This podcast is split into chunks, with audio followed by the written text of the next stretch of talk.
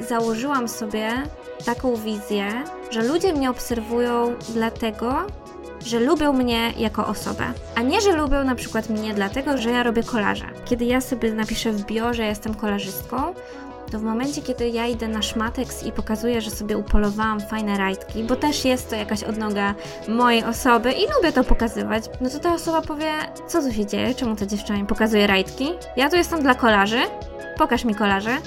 Ale ziomie, ty tu jesteś na moim profilu i ja tworzę sobie miejsce i jak ci coś nie pasuje, no to papa.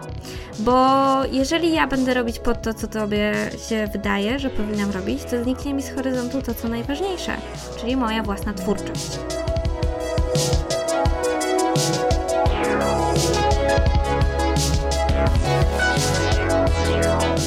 Witaj u Janoszuk. Podcaście, w którym rozmawiamy o mrokach i urokach kreatywnego myślenia i działania.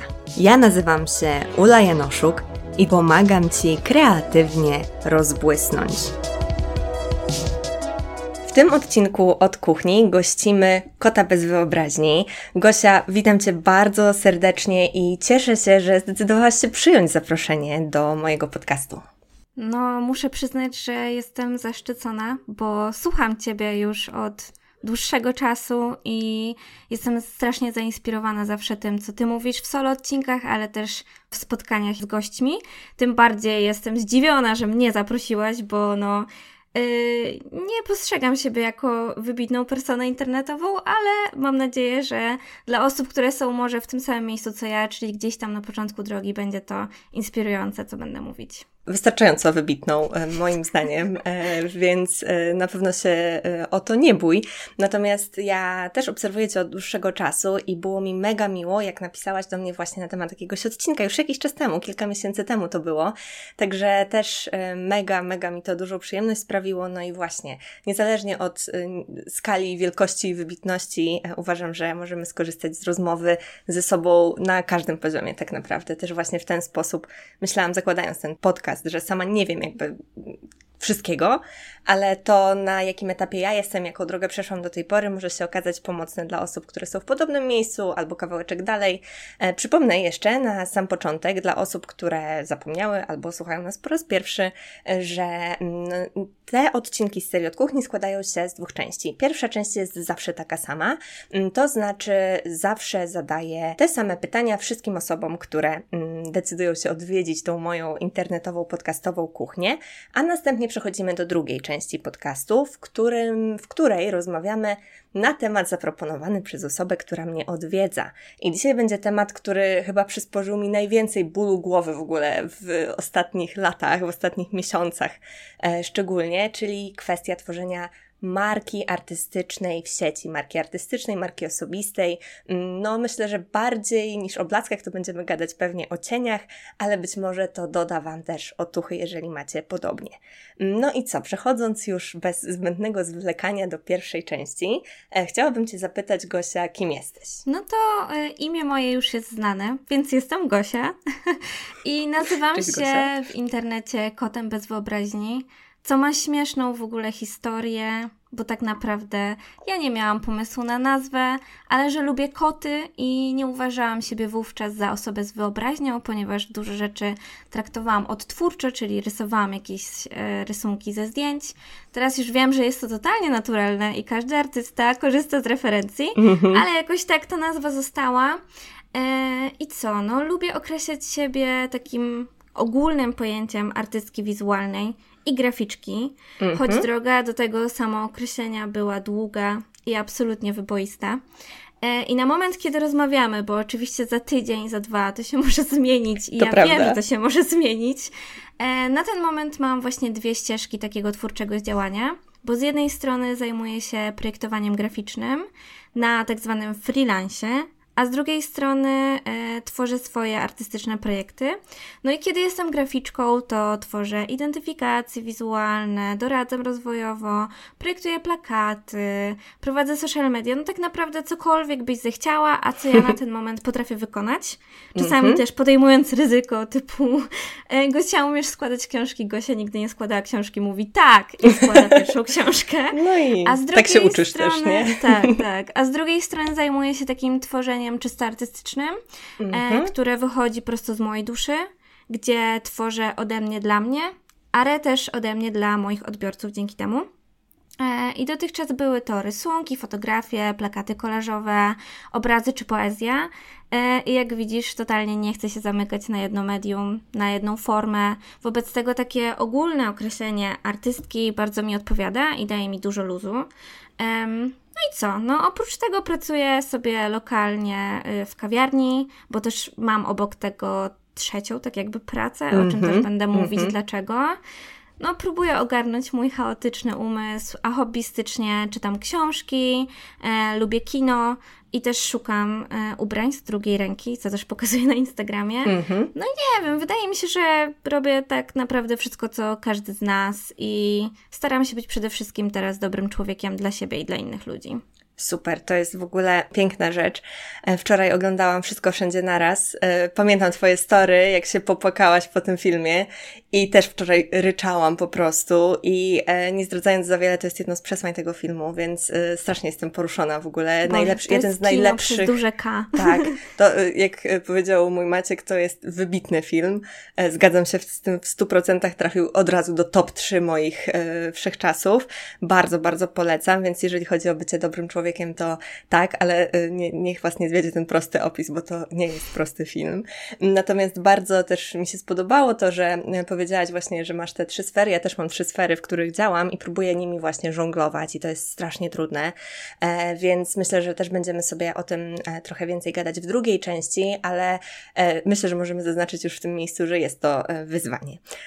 A przechodząc do drugiego pytania, od kiedy działasz kreatywnie i kiedy zdałaś sobie z tego sprawę? No to tak naprawdę moja droga kreatywna dzieli się jakby na dwie fazy, czyli działanie i nazywanie tego.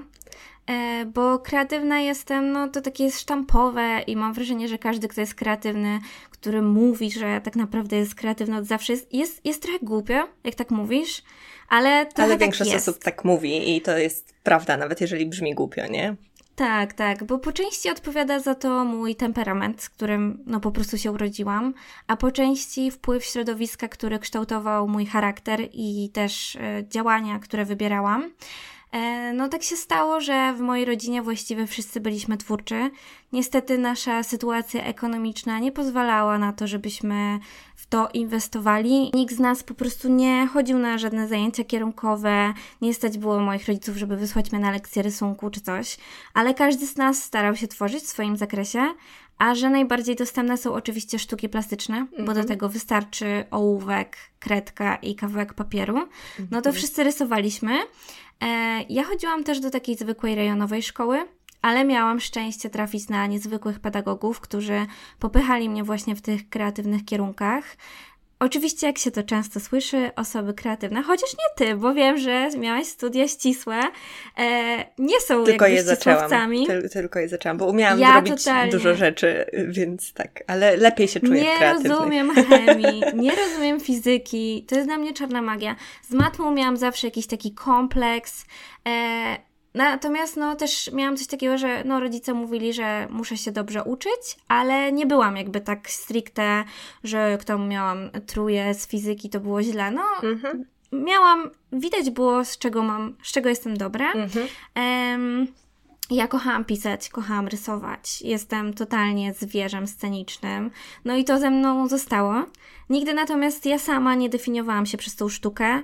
Właśnie pewnie przez to, że nie, nie, jakby nie miałam żadnych takich dodatkowych zajęć w tym kierunku e, i przez to też nie wybrałam tej drogi edukacji, bo jak szłam na studia, jakieś trzeba było wybrać, no to wybrałam psychologię, bo stwierdziłam, że lubię ludzi. E, ale ta kreatywność całe szczęście poszła ze mną na te studia.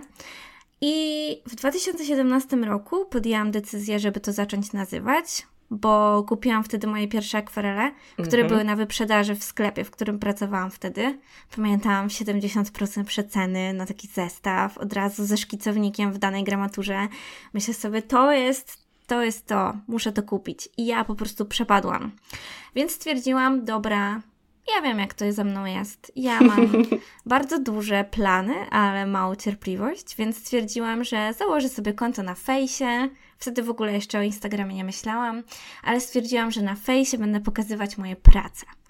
I to był taki moment, kiedy zaczęła się właśnie ta wielka droga, w której jest chyba najtrudniejszy jest ten moment autodefinicji, mhm. kiedy musisz zadać sobie pytanie, kim jesteś, bo ja początkowo nazywałam siebie amatorką, później już artystką amatorką, mhm. a teraz już artystką wizualną, więc e, przez te pięć lat właśnie dużo się wydarzyło, ale najważniejszy jest fakt, że ta kreatywność mnie nie odpuszcza po prostu. Cudownie, cudownie. Dużo pięknych rzeczy poruszyłaś. Um, mi na przykład brakowało tego, żeby wiedzieć, w czym się wyróżniam w szkole, bo ja byłam w stanie, właśnie tak jak powiedziałaś, ja poszłam na ścisłe studia. Na początku to były studia międzydziedzinowe ścisłe z wiodącą astronomią. Miałam fizykę rozszerzoną e, i brakowało mi zawsze w tych ocenach, że ja, że ja byłam w stanie e, właśnie nauczyć się wszystkiego, że miałam taką, tak skonstruowany mózg, że to mi jakoś tam nie sprawiało większych trudności, ale też nie miałam jakichś takich wskazówek, przynajmniej myślałam, że nie miałam, bo dzisiaj z perspektywy widzę totalnie, że miałam wskazówki, w czym ja się dobrze czuję i co mi przede wszystkim sprawia przyjemność, ale właśnie tego mi brakowało, więc trochę tego właśnie zazdroszczę, ale tak oczywiście bardzo pozytywnie ludziom, którzy gdzieś tam właśnie są na tej wcześniejszej mm, drodze i wiedzą, że na przykład czegoś nie chcą robić. Ja dopiero tego dowiedziałam się na studiach. Natomiast też to oczywiście przynosi różne trudności w szkole, bo nie każdy rodzic czy nauczyciel akceptuje też te niższe oceny, więc e, wiem, że to może być też trudne i ma na pewno przychodzić z różnymi właśnie swoimi problemami, ale, ale tak, e, myślę, że to jest, e, to jest też fajna rzecz. No i też ten temat właśnie autodefiniowania siebie, to wydaje mi się, że jest, bo kiedy nie idziemy na przykład na artystyczne studia. Ja na żadnych artystycznych studiach też nie byłam. Nie poszłam na żaden, nie wiem, znaczy byłam na jakichś warsztatach z pisania, ale nie skończyłam studiów typu kreatywne pisanie. Wiem, że na UW jest jakiś taki kierunek pisarski, ale odpłatny. Nie poszłam też na polonistykę, która jakoś tam właśnie się kojarzy powiedzmy z pisaniem, więc u mnie też bardzo dużą rolę odgrywało to, że ja musiałam się zacząć nazywać pisarką i nie dlatego, że skończyłam studia, nie dlatego, że wydałam książkę, bo tego nie zrobiłam jeszcze. E, po prostu musiałam to zrobić e, sama, ale myślę, że to jest fajny moment, kiedy postanowimy potraktować też siebie i swoją twórczość na tyle poważnie, żeby się nazywać w ten sposób, bo to naprawdę bardzo ciężko przechodzi przez gardło. I ja do tej pory mam tak, że jak jakby jest to dla mnie dosyć abstrakcyjna sytuacja, w której miałabym poznać nową osobę i powiedzieć, że jestem pisarką. W sensie wiem, że to by wymagało ode mnie naprawdę dużo mm, odwagi i takiego właśnie, mm, no, chęci do odsłonięcia się, bo za tym też pojawia się często bardzo dużo pytań właśnie, co piszesz, co malujesz, co robisz, e, więc, e, więc tak, więc myślę, że jeżeli też macie te problemy, a wiem, że większość osób twórczo-artystyczno-kreatywnych miewa, e, to tak, to dla nas też to nie było takie proste, ale może takie stopniowanie właśnie jak u Gosi. E, mhm. Amatorka, e, amatorka, artystka, w końcu artystka. Może to jest rozwiązanie. Tak, tylko że z tym się wiąże problem, bo trzeba zmieniać swoją identyfikację wizualną, wizytówki. ja teraz dalej mm -hmm. używam wizytówek, na których jestem artystką, amatorką i totalnie muszę to zmienić, no. No tak, a no właśnie, wizytówki mają to do siebie, że zostają y, i, i się zmieniają trochę wolniej niż my y, jako ludzie, także jest to na pewno trudność. No i kolejne pytanie. Dlaczego zdecydowałaś się korzystać z kreatywności w swoich działaniach? Znaczy, ty tak mówisz, że zazdrościsz takim ludziom, ale ja właśnie w ogóle nie definiuję się przez osobę, która wiedziała, co chce robić, mhm. bo moi rodzice jakoś nigdy nie zadawali mi takich pytań, kim chcę zostać. W ogóle nie było czegoś takiego, że jest jakakolwiek presja w domu na to, że ja mam zostać kimś. Nie, nie wiem, mm -hmm. no to też jest, pewnie wynika z tego, że je, moi rodzice też są trochę artystycznie, trochę, no bardzo artystycznie zapaleni, bo mój ojciec jest muzykiem, a moja mama e, pisze poezję. I nie wiem, w sensie jakoś tak naturalnie wyszło, że ja wiedziałam tylko to, że ja chcę się wyprowadzić z domu. Mm -hmm. I to mhm. było dla mnie kluczowe i wyprowadzić się z domu jak najdalej od mm -hmm. domu. Więc ja tak naprawdę wyjeżdżając na studia e, do Wrocławia, ja nawet nie wiedziałam, czy ja się dostanę na te studia. Ja wyjechałam do Wrocławia w czerwcu, żeby zacząć pracę, żeby się utrzymać. Dlatego to dla mnie, nie wiem, jakoś tak naturalnie się wydarzyło. Mhm. I uważam, że każdy z nas ma swoją drogę i nic się nie bierze znikąd. No u mnie, tak jak mówiłam, właśnie znaczenie miało to dzieciństwo, ale później jak już wyjechałam, znaczenie miało to, czym i kim się otaczałam. Więc kiedy byłam na tym trzecim roku studiów psychologicznych, a mój kod bez wyobraźni zaczął zyskiwać trochę więcej followersów, no bo brałam udziały w jakichś wyzwaniach kreatywnych i tak dalej, to zaczęłam sobie marzyć o tym, że w sumie fajnie było zacząć na tym zarabiać. I wydaje mi się, że to jest taka naturalna droga każdej twórczej osoby, że to nie jest tak, że zaczyna się od myślenia o pieniądzach i o tym, Mhm. że no kiedyś to będę twórcza i będę sprzedawać. Bardziej myślisz o tym, że chciałabyś poświęcać coraz więcej czasu na twórczość, Tak. ale jesteś dorosła i musisz Tak. zapłacić za coś rachunki.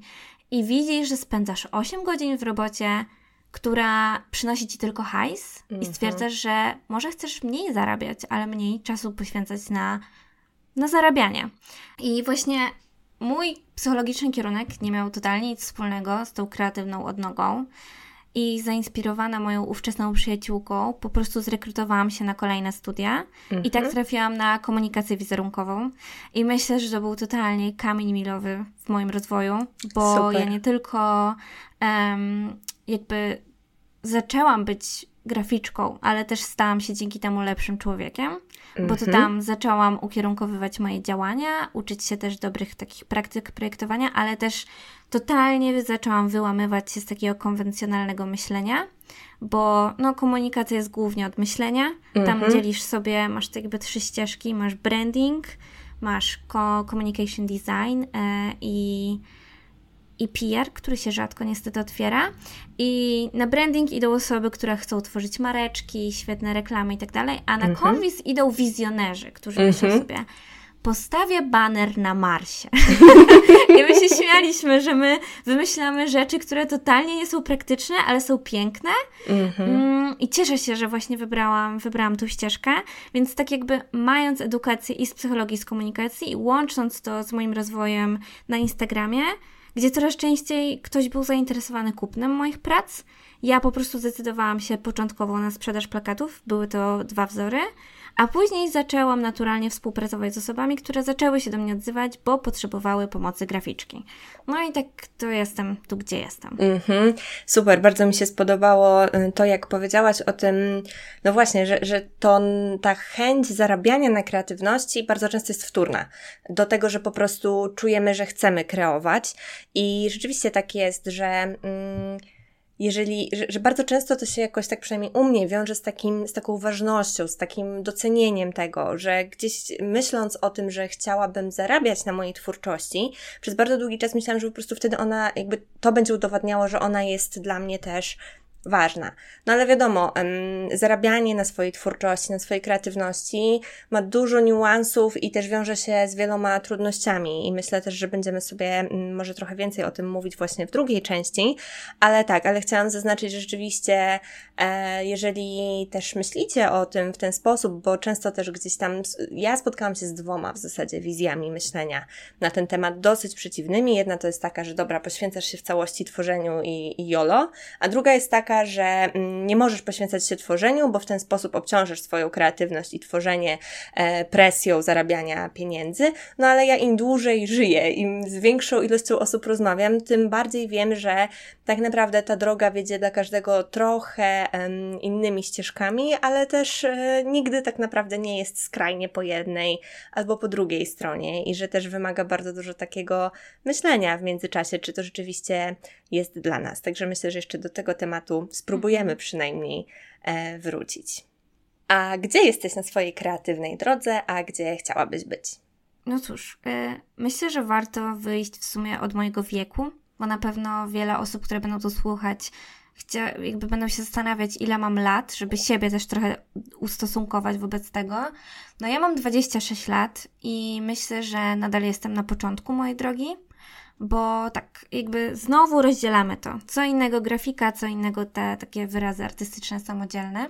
W kwestii graficznej jestem średnio zaawansowana, na pewno daleka od topowych projektantów w Polsce, e, jednak o wiele bardziej świadoma od osób, które projektują właściwie wszystko, czego zapragnie klient, bo ja zawsze zaczynam od zadania pytania po co i dlaczego w ten sposób. Mhm. Bo już wiesz, znając rynek, dobre praktyki projektowe i edukując się w tym kierunku, też współpracując z osobami, i z każdą kolejną współpracą, ucząc się czegoś nowego, nabyłam pewności siebie. I teraz już wiem, że to, co proponuję moim klientom, ma swoje odzwierciedlenie w rzeczywistości. Choć niestety wiele projektów jest. Yy, obserwuję to, że wiele projektów jest nieudanych właśnie przez to, że ludzie projektują pod to, co się podoba, a nie pod to, co działa. Więc ja się cieszę z tego, w którym momencie jestem, bo jakbyś rozmawiała ze mną pół roku temu, to ja totalnie totalnie nie wierzyłam w siebie. W ogóle mówiłam, że ja nienawidzę robić logotypów, mm-hmm. że klienci w ogóle. Aj, no. Ale teraz już postawiam jasne granice, o czym też będę Ci mówić, e, odpowiadając na pytanie, jakie są minusy kreatywności. Mm-hmm. I teraz się czuję komfortowo. Nie narzekam na liczbę współprac, bo co chwilę się ktoś do mnie odzywa. Faktycznie jest tak, że na tym etapie jest to trochę poczta pantoflowa, mhm. bo tu mnie ktoś obserwuje, tu mnie ktoś znalazł przez hasztagi, tu ktoś mnie polecił, więc ogólnie mam co robić. Marzę jednak o bardziej takich rozbudowanych współpracach, bo uwielbiam, kiedy ktoś zleca mi oprócz zrobienia logo, inne komponenty marki, mhm. na przykład motyw przewodni, akty densy, całą strategię social mediów Ogólnie ostatnio miałam bardzo fajną współpracę, właśnie robiłam projekt piekarni dla moich znajomych mhm. i oni powiedzieli, że jakby no totalnie mi to oddają w ręce, e, zaufali mi i dzięki temu też, że ta współpraca pozostaje otwarta, bo co oni będą potrzebować, to ja jestem ich graficzką. Mhm, mhm. To jest bardzo komfortowe, bo wiem, że takich współprac otwartych mogę mieć kilka i że te dochody mogą zawsze być, wiesz, le lepsze le bardziej lepsze niż gorsze. tak. Mm, no i oczywiście każdy grafik właśnie uwielbiam klientów, którzy potrafią zaufać, oddać ten proces w moje ręce, wierząc, że jeżeli coś oddelegowują, to mogą polegać na tej osobie, bo właśnie o to chodzi, że zatrudniasz kogoś i masz wolną głowę. E, więc cieszę się właśnie, że dążę już do tego miejsca. No, no tak, yy, cieszę się właśnie, że obrałam taką strategię, która pozwala mi czuć spełnienie, bo wcześniej było dużo zwątpienia. No a w kwestii artystycznej, no tu ciągle się coś zmienia, muszę przyznać, ale chyba określę to takim etapem, gdy w końcu zaczynam wierzyć we własne marzenia. -hmm. Bo wcześniej, wcześniej tego nie robiłam, ale teraz wiem, że do momentu, w którym nie uwierzę w ich realność, to nigdy po nie nie sięgnę. Mhm. E, I dzielę właściwie moje marzenia na takie małe i duże, bo kiedy widzę moją przyszłość, taką wiesz, za 5-7 lat, mm -hmm. no mhm. to widzę tam studio, pracownię, gdzie tworzę, bo aktualnie tworzę w moim salono, sypialni, biurze, który mhm, dzielę jeszcze z ja moim chłopakiem. Sypialni, więc co rozumiem, jest, kurczę, rozumiem mega to. trudne. No, więc oczywiście kiedy marzę, no to widzę siebie i w ogóle tam jest miejsce dla mnie tylko, mogę być tam głośno, cicho, mogę być w zupełnej ciemności albo w promieniach słońca. Nie jest istotne, co tworzę natomiast, bo nie wiem, co będę tworzyć. Tak. Ważne jest natomiast to, że mam na to czas i przestrzeń i najważniejsze jest to, że są osoby, które chcą się temu przyglądać. Mhm.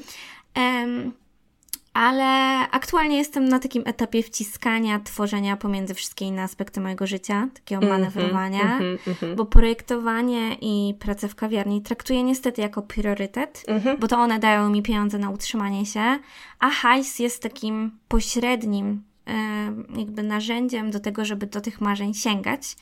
Tak. Bo aktualnie właśnie staram się dorobić sprzętu do nagrywania. I myślę, że ten 2023 będzie obfitował właśnie w spełnianie wielu takich mikromarzeń, bo jak już zakupię ten sprzęt fotograficzny, mam wrażenie, że to będzie mieć taki ogromny, ogromny mm -hmm. wpływ na to, w którą stronę pójdzie mój rozwój, bo plany są duże. Chciałabym nagrywać YouTube'a, robić taki solidny kanał kreatywny na polskiej scenie, bo mam takie inspiracje z zagranicy. No i tak naprawdę chciałabym po kroku przechodzić na taki full proces kreatywny, gdzie będę rezygnować z tych rzeczy tylko zarobkowych, nad, jakby i chciałabym, żeby to poskutkowało założeniem firmy, stworzeniem swojego takiego domku internetowego. E, no, ale to na razie jest większymi marzeniami. Na razie skupiam się na tych mniejszych, e, gdzieś tam wierząc, że że to przyniesie większy skutek. I trzymam za to bardzo mocno kciuki. E, będę Twoją, może nie pierwszą, bo wiem, że wiele osób e, uwielbia Cię obserwować, ale na pewno jedną z pierwszych subskrybentek tego kanału. Bardzo też e, nie mogę się tego doczekać, bo uważam, że w ogóle na polskiej scenie jakiejkolwiek, podcastowej, e, YouTube'owej, Instagramowej, jest bardzo dużo miejsca na mówienie o kreatywności i tego nigdy e, nie dość. Mam wrażenie, że jeszcze jesteśmy w takim momencie, gdzie ten temat nie jest tak bardzo mm, obecny i doceniany, jak chociażby w Stanach, ale wierzę, od trzech lat prowadząc podcast, wierzę, że w końcu przyjdzie taki moment, gdzie więcej osób będzie e, o tym mówiło. Mm, ja też bardzo y, właśnie cieszę się, że powiedziałaś, bo to też zawsze mnie interesuje. E, o swoim wieku, ja mam 27 lat, więc też gdzieś tam może to być jakimś punktem odniesienia dla osób nas słuchających. Mm, I to, co właśnie też jest fajne, w ogóle strasznie tak się uśmiechałam, jak opowiadałaś o swoim procesie graficznym, bo przypominałam sobie, jak wyglądał mój proces graficzny, w sensie proces tworzenia mojej identyfikacji wizualnej z Basią Olejarczyk z mhm. Krzyżówki Studio. Pozdrawiamy. Pozdrawiamy. Niesamowita Basia. I bardzo polecamy też Basię. Basia też świetne rzeczy tworzy e, i też fajne rzeczy tworzy w ogóle na mediach społecznościowych. E, no i rzeczywiście e, to też jest tak, że to jest taki strasznie długi i taki bardzo skomplikowany proces w momencie, kiedy się robi dużo tych rzeczy. Mnie to była też seria właśnie ilustracji, między innymi na okładkę podcastu. Mm, I w, w pewnym momencie już po prostu miałam taki mętlik w głowie, że ja tam najchętniej wywaliłabym wszystko z tych obrazków i zostawiała jakieś dwie części. Na szczęście moim podejściem też było to, że po prostu powiedziałam, Dobra, zaufam osobie, która się na tym zna, e, która wie, jak to ma funkcjonować. To, że ja uważam, że coś byłoby może ładniej, to wcale nie znaczy, że będzie lepiej, e, bo ja też mam tak, że ja dużo częściej doceniam estetyczną stronę, estetyczne walory, e, trochę nie doceniając użytkowych, ale uczę się tego nie mhm. robić, bo tak naprawdę uważam, że e, świetne rzeczy, najlepsze rzeczy są też takimi rzeczami, z których się po prostu dobrze korzysta i które spełniają swoją funkcję, nie tylko e, są piękne. Także tak, także uśmiechałam się bardzo mocno mocno i takie przesłanie z odpowiedzi na to pytanie, e, moim zdaniem to też e, zaufaj swojej projektantce graficznej, bo może e, dzięki temu zrobić fajniejsze rzeczy. I tak, i bardzo, bardzo się cieszę też właśnie, że, że, że tak, tak po prostu szczerze i w ogóle autentycznie opowiadasz o, o tej swojej i pracy, właśnie tym, jak ta Twoja wizja wygląda na przyszłe lata, bo myślę, że to też jest bardzo wartościowe dla osób, które nas słuchają. I e, pytanie kolejne to jest pytanie, chyba jedno z moich ulubionych, e, to pytanie, jak wygląda Twój kreatywny proces? Mm, no właśnie, jak powiedziałaś o tym, że zwracasz bardziej uwagę na estetykę, a nie na e, funkcjonalność, no to ja się nauczyłam na konwizie takiego e, znanego e, wśród grafików zdania, że forma podąża za funkcją, czyli form follow fun function. I to jest, jeśli się nie mylę, bo oczywiście nie jestem specjalistką i mam bardzo słabą pamięć do faktów historycznych, e, wywodzi się to chyba ze szkoły Bauhausu, którą uwielbiam, bo tam właśnie projektanci głównie tak. zwracali się ku, ku funkcjonalności i wierząc, że jeżeli coś będzie działać, to będzie też po prostu ładne dla odbiorcy. Mhm. E, no ale tak, jak wygląda mój kreatywny proces? Znowu dzielimy tutaj na dwie ścieżki, mhm. bo czym innym grafika, czym innym e, moje twórcze flow. W pracy grafika opieram się o stałe struktury i bardzo mi to pomaga e, zachować taką równowagę psychiczną, mm -hmm, bo po pierwsze mamy to takie pierwsze zetknięcie z klientem, Później e, mamy brief, który jest taki dosyć stały dla, dla, dla wszystkich. Później mamy omawianie tych odpowiedzi, których klient udziela, wyznaczenie celów projektowych, trochę jak na terapii, mhm, e, mhm. stworzenie zarysu marki przeze mnie, moodboardu i prezentacja tych pomysłów, a dopiero później jest etap tworzenia i doprecyzowania koncepcji, by zakończyć, to jest dla mnie jeden z ważniejszych etapów, którego się nauczyłam właśnie w trakcie, by zakończyć ją finalną prezentacją projektu, która pokazuje, że te założenia, które sobie założyliśmy, boże, te cele, mhm. zostały osiągnięte. Mhm. I wtedy nawet jak klientowi coś nie podoba, to ja mówię, ale zobacz, osiągnęliśmy te cele. Jakby wszystko jest git, wszystko jest git. Tak. Um, więc tak wygląda ten proces, który daje mi właśnie poczucie spokoju, spełnienia, ale też takiego profesjonalizmu, mm -hmm, bo ja mm -hmm. mam mhm. kroki, klient czuje się zaopiekowany, ja czuję Super. się zaopiekowana przez samą siebie. E, no i dzięki temu też nie marnuję czasu, bo tak jak mówisz, no sama, sama nie wiedziałaś, sama byłaś niezdecydowana i projektant musi dbać o to, żeby klient był zdecydowany, mm -hmm. bo mhm. jak tak gada, klient jakby klient musi płacić za to niezdecydowanie, wtedy się szybciej decyduje. E, niestety. Tworzenie dla siebie natomiast, oj, no tutaj totalnie nie ma reguły. Zazwyczaj jest jakiś zapalnik w postaci płynącej inspiracji albo z zewnątrz, albo wewnątrz. Może być tak, że coś zobaczyłam, przeczytałam i ta inspiracja zaczyna mieszać się z jakimiś takimi moimi uczuciami i ta mieszanina jest na tyle dla mnie ciekawa, że staram się ją pokazać innym, mm-hmm. na przykład za pomocą słów albo obrazu.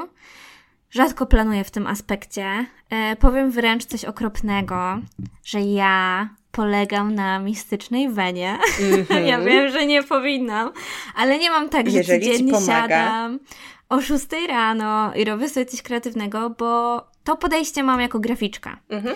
I dlatego ta jakby dwu takie dwa człony tego twórczego życia się troszeczkę równoważą, bo w tej artystycznej drodze pozwalam sobie zarówno na sprinty, jak i na długie chwile zadumy i ciszy. Mhm. No i wiesz, być może kiedyś się to zmieni, być może kiedyś będę tylko w sprincie, bo stwierdzę, że mam sklep, więc muszę robić posty, mm -hmm. ale teraz mam takie, że no, jako artystka mogę wszystko i nie muszę nic, tak naprawdę. Super strasznie, strasznie fajne jest to, że, mm, bo ja na przykład mam taki problem, e, nie wiem, czy kiedykolwiek się właśnie z nim borykałaś, że jakby mimo tego, że to nie pisanie, czy nie internet płaci moje rachunki, tylko stypendium doktoranckie, no to jednak mam takie tendencje do tego, żeby traktować te rzeczy tak, tak że, że zbyt, zbyt poważnie, zbyt cisnąć, nie? Że bardzo mocno, e, dużo już z tego rozpracowałam e, na terapii, ale że bardzo mocno tak po prostu te efekty się dla mnie liczą, liczy się odbiór, liczy się wpływanie na innych, więc jakby niezależnie od tego, co robię, to bardzo mocno rzutowało na to, jak wyglądało moje podejście, jaką presję na siebie e, nakładałam. Natomiast wydaje mi się, że to jest bardzo fajne też właśnie, żeby sobie tej kreatywności nie obrzydzić. Czyli, że w momencie, kiedy mamy jakieś właśnie takie ramy twarde, których musimy się trzymać w innej sferze naszego życia, jak chociażby właśnie w pracy, czy no z reguły myślę, że w pracy, no to fajnie też pozwolić sobie na to, żeby ta kreatywność też była, pozostawała dalej naszym hobby, a nie kolejnym zawodem, bo ja mam bardzo mocno właśnie tendencję do tego, żeby traktować tą kreatywność e, jako też właśnie zawód, w sensie mając y, wobec niej konkretne oczekiwania ale uczę się tego nie robić i w momencie, kiedy się tego uczę i kiedy uczę się tego, że nie muszę robić na przykład tak jak inni. E, wczoraj miałam taki, wczoraj albo przedwczoraj miałam taki moment właśnie, ja teraz w pisaniu e, jestem na takim etapie, że napisałam bardzo dużą część powieści, ale żeby pisać dalej, ja musiałam sobie sporo spraw poukładać. Musiałam sobie jeszcze raz rozpisać bardzo dokładnie, jak zachowują się mhm. moi bohaterowie, e, bardzo mocno też przemyśleć fabułę dalej i w ogóle tak sobie to jeszcze raz ogarnąć. I kiedy to zrobiłam przed pisaniem właśnie w listopadzie, to było super, bo to mi sprawiło, że ja przez cały miesiąc rzeczywiście pisałam intensywnie i zauważyłam, że to mi pomaga, nie? Że kiedy wiem, co mam robić, ale wtedy to robię też z przyjemnością. E, a nie w momencie, kiedy oczekuję od siebie, że będę coś robić, a tak naprawdę nie mam tych ram i sobie sama tego nie przygotowałam za dobrze. E, no i właśnie przedwczoraj Riena Hera chyba wstawiła, e, na pewno widziałam to u niej u typowej K, właśnie przypomnienie o tych 400 słowach Kinga właśnie, że trzeba pisać, czy, jeżeli się robi jakieś tam inne rzeczy, no to pisać te 400 słów dziennie. I ja jakoś tak zupełnie podświadomie to mnie tak przytłoczyło, nie? Na tej zasadzie, że ja w tym momencie nie piszę, ja w tym momencie robię rzeczy wokół pisania i nie piszę tych 400 słów dziennie. No i oczywiście wjechało bardzo szybko porównywanie się. Mhm. I w takiej chwili, kiedy ja się porównuję, to ja zupełnie nie biorę pod uwagę tego, ile ja napisałam wcześniej, e, jaką ja pracę teraz wykonuję, żeby móc napisać więcej później, albo może nawet nie to, że więcej, ale po prostu z większą przyjemnością później, więc często muszę właśnie się tak wycofać i przypomnieć sobie, właśnie tak jak ty mówisz, że w tej kreatywności to też jest bardzo spoko, chociaż rutyny pomagają do niej siadać, to też jest bardzo spoko, jeżeli pozwolimy sobie jednak na to, żeby to było osadzone w tej naszej przyjemności i radości, którą tak naprawdę ta kreatywność ma nam dawać. I czasem bywa tak, no, że nie sprawia nam przyjemności tworzenie i warto sobie właśnie wtedy trochę się cofnąć, sobie właśnie napełnić tę kreatywność chociażby fajnym filmem. Tak, wiesz co, no wydaje mi się, że musisz, po prostu każdy z nas musi sobie zadać pytanie, co jest w zgodzie ze mną. Bo mhm. oczywiście możesz mieć taką ambicję, żeby być drugim Kingiem. E, no, tak na przykład działa pan Remigiusz Mróz, który mhm. publikuje bardzo dużo książek, ale no, osoby, które przeczytały wszystkie książki Kinga, wiedzą, że kolejna książka Kinga będzie książką Kinga i nic mm -hmm. ciebie raczej tam nie zaskoczy. E, ja też znam takie osoby, na przykład w dziedzinie kolażu w Polsce, dla których prace jakby dla mnie ich prace już mnie nie zaskakują, mhm. bo to są już rzeczy, które oni robią według jakiegoś printu no i to jest pytanie. Ja kiedyś miałam duży z tym problem, o czym będziemy rozmawiać w drugiej części, bo właśnie mogłam się definiować jako kolarzystka. Ja też mam już własny styl, mhm. ale ja nie chcę, żeby to było wtórne. Ja nie chcę, żeby to było nudne. Ja chcę, żeby ciągle te rzeczy, które tworzę, były takie, wiesz, nasycone. A w momencie, kiedy ja siadam tylko po to, żeby zrobić kolaż ze zwierzętami, bo wiem, że mój odbiorca lubi kolaż ze zwierzętami, mhm. to nie jest to w zgodzie ze mną. Ja szanuję takich twórców. Um, ale dla mnie jest to już bardziej rzemieślnicza robota, a ja jakby mam taką wizję bardzo romantyczną i na pewno mhm. troszeczkę toksyczną, że artysta jednak robi coś, kiedy czuje, że chce to zrobić. Mhm. Może to jest głupie, różni artyści byli, e, ale ja tak sobie to wyobrażam i takie to będzie według mnie działanie w zgodzie ze sobą. Choć mówię, może z dzień to się zmieni, ale na ten moment tak to sobie wyobrażam i tak to sobie próbuję ułożyć, żeby właśnie nie wpaść tą czarną dziurę, o której będziemy rozmawiać już tak. dokładnie, dokładnie, więc e, ja też e, bardzo mocno staram się zwracać na to uwagę i też, no właśnie, dopasowywać to do siebie i też do tego, co ja chcę napisać, bo też napisanie, wiele osób gdzieś tam w tym takim, w tej sferze autortuba, czyli mało rozwiniętej w Polsce, ale właśnie autorskiego YouTube'a, tworzy książki w tempie na przykład jedna, dwie rocznie i wydaje mi się, że patrząc na to, jak ja piszę, co ja piszę i na czym mi zależy, to to jest raczej dla mnie e, mało możliwe, ale nawet nie w takim znaczeniu, że ja myślę sobie, że ja nie dam rady, tylko że ja nie chcę po prostu tego robić w ten sposób, że ja rzeczywiście chcę się skupiać na tych detalach, na tworzeniu autentycznych chociażby relacji między bohaterami, żeby właśnie zachowywali się po ludzku, e, ale też na tworzeniu klimatu, na wielu rzeczach, które po prostu gdzieś tam naprawdę trzeba ze sobą pozaplatać bardzo tak skrupulatnie, zanim się zacznie pisać, bo to nie jest bardzo mm, prosto osadzone chociażby na strukturze trzech aktów, tylko to jest powieść aktualnie o dorastaniu, która jest rozleczona na kilka lat i nie, jakby moim zdaniem jakby tutaj dużo też innych rzeczy wchodzi w grę niż takie proste gdzieś tam storytellingowe e, triki e, na budowanie struktury. E, także tak, bardzo, bardzo chciałabym to podkreślić, że to jest bardzo zależne od tego, jak wy tworzycie i nie każda, e, nie każdy sposób, nie każda metoda i też nie w każdym czasie, bo to bardzo może się różnić właśnie od momentu waszego życia i innych rzeczy, które się na nie składają, e, będzie dla was przykładalna. Tak samo wszystko właśnie to, o czym dzisiaj mówimy, to jest coś, co jest dla nas aktualnie prawdą, ale może się okazać nieaktualne za jakiś czas. Także mhm. pamiętajcie, żeby też właśnie wszystko, wszystko, co związane z kreatywnością, dostosowywać do siebie. A mój chłopak właśnie pracuje nad książką. Mhm. E, on co prawda robi książkę dla dzieci. Super. I na przykład u niego absolutnie sprawdza się ten taki. E, ta taka rutyna, bo on oprócz mhm. tego chodzi do regularnej pracy mhm. i po pracy musi siadać do tej książki, więc jakby on codziennie nie siadał i nie określał sobie, że musi narysować jedną ilustrację, to on by tej książki nie skończył. Tak. Ale no, czym innym jest praca nad powieścią, gdzie pisanie, a rysowanie, no tak jak mówisz, wszystko jest zupełnie inne i wszystko jest zależne od tego, w jakiej jesteśmy sytuacji. Dokładnie. E, no to powiedz, jakie środki, idee, narzędzia pomagają Ci realizować Twoje kreatywne cele? Mm, no wiesz co, w sumie narzędzia się zmieniają, bo raz projektuję na komputerze, raz używam płótna czy tam aparatu, więc wydaje mi się, że to, co jest najważniejsze, to sposób myślenia, mhm. który trzeba totalnie w sobie pielęgnować. Że takie wiesz, poczucie, że to, co robisz, jest ważne, że tworzysz w pierwszej kolejności dla siebie, a dopiero później jest ta publiczność, która może coś z tym zrobić. Ja ostatnio troszeczkę pozwoliłam wymknąć się takiej mojej iskierce i nie potrafiłam sobie odpowiedzieć pytanie, co, na pytanie, po co ja tworzę. Mm-hmm. I powiem ci, że po prostu to było straszne. Mm-hmm. W sensie, że zadałam sobie pytanie, które jest w ogóle podstawą mojego dotychczasowego życia. Mm-hmm. I miałam takie, okej, okay, ale jeżeli usunę całą tą twórczość z mojego życia, to co w ogóle zostaje? Co ze mnie zostaje? Um, więc tak, myślę, że będziemy o tym rozmawiać dłużej później, bo już tak. teraz potrafię za to obwinić social media. um, ale najważniejszym środkiem do realizacji kreatywnych celów jest nasza głowa i to o nią powinniśmy dbać. Tak, super, bardzo się cieszę, że to tak y, dobitnie powiedziałaś, bo to w zasadzie jest taka rzecz, która gdzieś tam podszywa wiele z rozmów, które przeprowadzam, ale tak, się zgadzam z tym w stu procentach i dbanie o swoją głowę to jest w ogóle klucz i to możemy robić na bardzo, bardzo różne sposoby.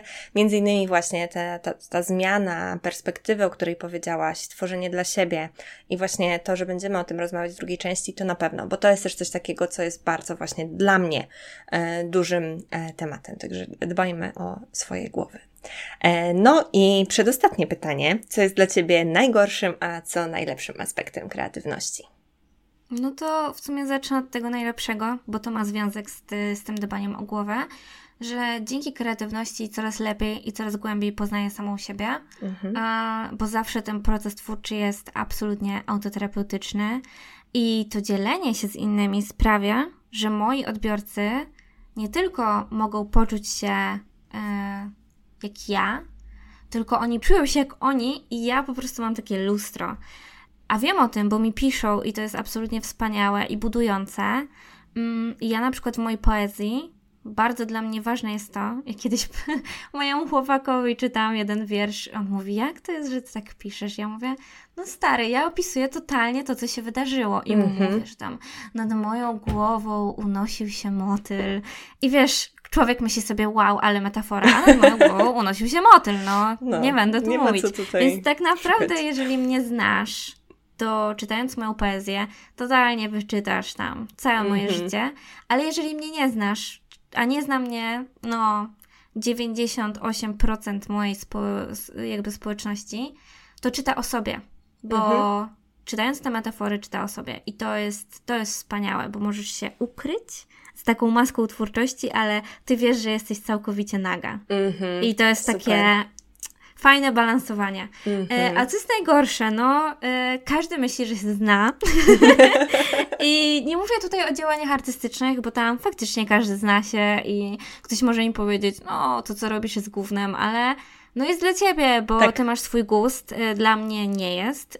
Całe szczęście nie spotkałam się jeszcze z tym, bo pewnie Pewnie bym płakała. Chociaż był jeden pan, który mi napisał, że moja poezja ma za mało środków stylistycznych, a ja sobie myślę, no, jeżeli bym nie znał, to by wiedział, że dlatego nie ma środków stylistycznych, bo jakby ja piszę tak, jak piszę i tak. na pewno za pół roku moja poezja będzie mieć więcej środków stylistycznych, bo będę więcej czytać, szkolić się i to się rozwinie, no.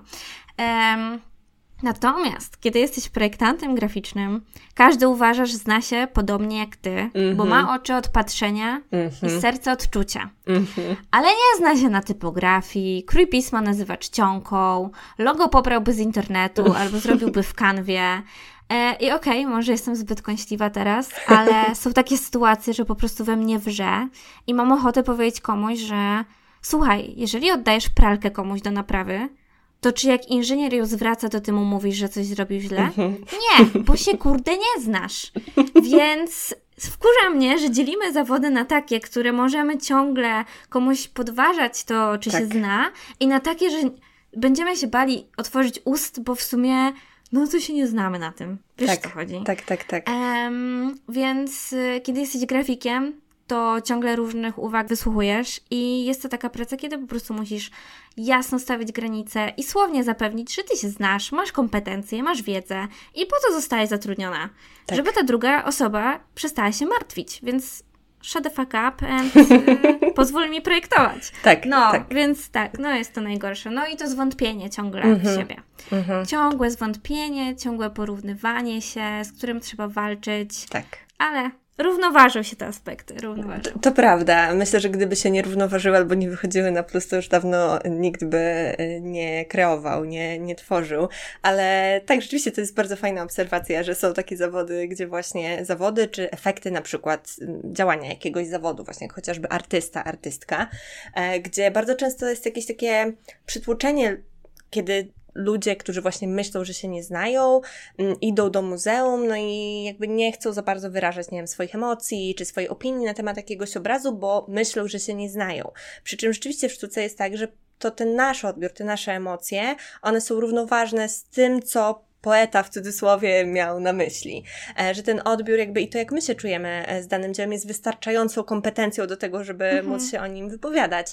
E, ale tak, ale um, widzę, widzę ten ogień w tobie, kiedy mówisz o, o, o, pracy graficznej. Wydaje mi się, że to w ogóle jest już tak bardzo memiczna sfera, gdzie właśnie no, no, no te komentarze do chociażby właśnie logo, że gdzieś tam to logo większe, czy coś tam, czy coś tam, to jest coś takiego, co po prostu jest na stałe już w tej sferze internetowej, w której ja się obracam. Więc w ogóle też myślę, że często jakieś takie e, no, trudności z tworzeniem dla kogoś. To jest coś takiego, co często e, bywa przytłaczające i e, właśnie w ostatnim odcinku też o tym opowiadałam, jak ja tworzyłam kiedyś kolaże dla kogoś, bo kiedyś robiłam to tak po prostu hobbystycznie, zaczęłam to tworzyć dla jednej kampanii i od tamtego czasu przestałam tworzyć kolaże, więc e, jakby różnie może być, ale mam inne sfery, które są dla mnie e, ważniejsze, jak pisanie, więc to nie ma, nie ma tutaj wielkiego bólu. Ja kiedyś malowałam na zamówienie i już tego nie robię. No właśnie, no więc... Więc jest dużo takich rzeczy, tak, które tak, tak, poddajemy. Tak. Dokładnie, także tak, ci, ci, ci, ci, inni ludzie, no właśnie i też ci inni ludzie w porównywaniu się, nawet ta, ten przykład, który przytoczyłam dopiero co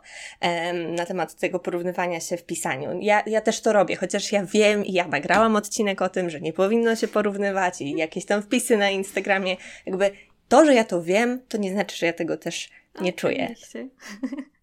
E, no i ostatnie pytanie, a w zasadzie zdanie do dokończenia. Od kuchni jestem i określenie, jaka jesteś od kuchni.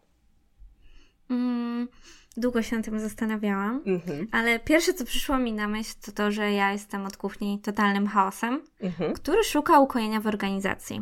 I to faktycznie jest tak, jak mnie oglądasz z boku, e, widać tak na dłoni, bo kiedy tworzę, bałagan robi się wokół mnie w sekundę. Ja wyciągam wszystko. Ja I don't care, w sensie -hmm. kocham organizację, wszystko ma swoje miejsce, ale w momencie tworzenia nic nie ma swojego miejsca.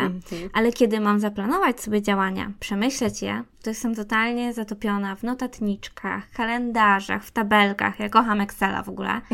Więc y, u mnie jedno równoważy drugie, podobnie jest z moimi skrajnymi emocjami i myślę, że gdyby nie było we mnie tego pierwiastka organizacji, no to nie byłabym tu, gdzie tu, gdzie jestem, bo mhm. jednak spora część tej takiej artystycznej drogi, no to jest jednak planowanie.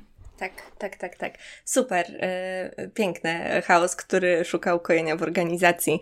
Strasznie fajne jest takie właśnie łączenie skrajności, żeby sobie też yy, pomagać i szukanie takich rozwiązań w sobie.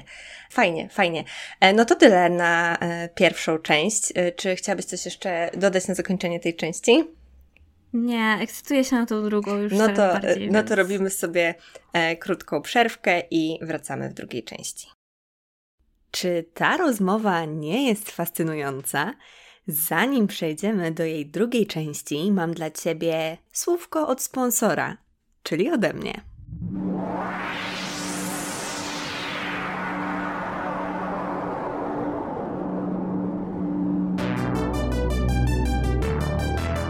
Masz dosyć obcych, zatruwających kreatywną planetę Twojej głowy wrogimi komunikatami?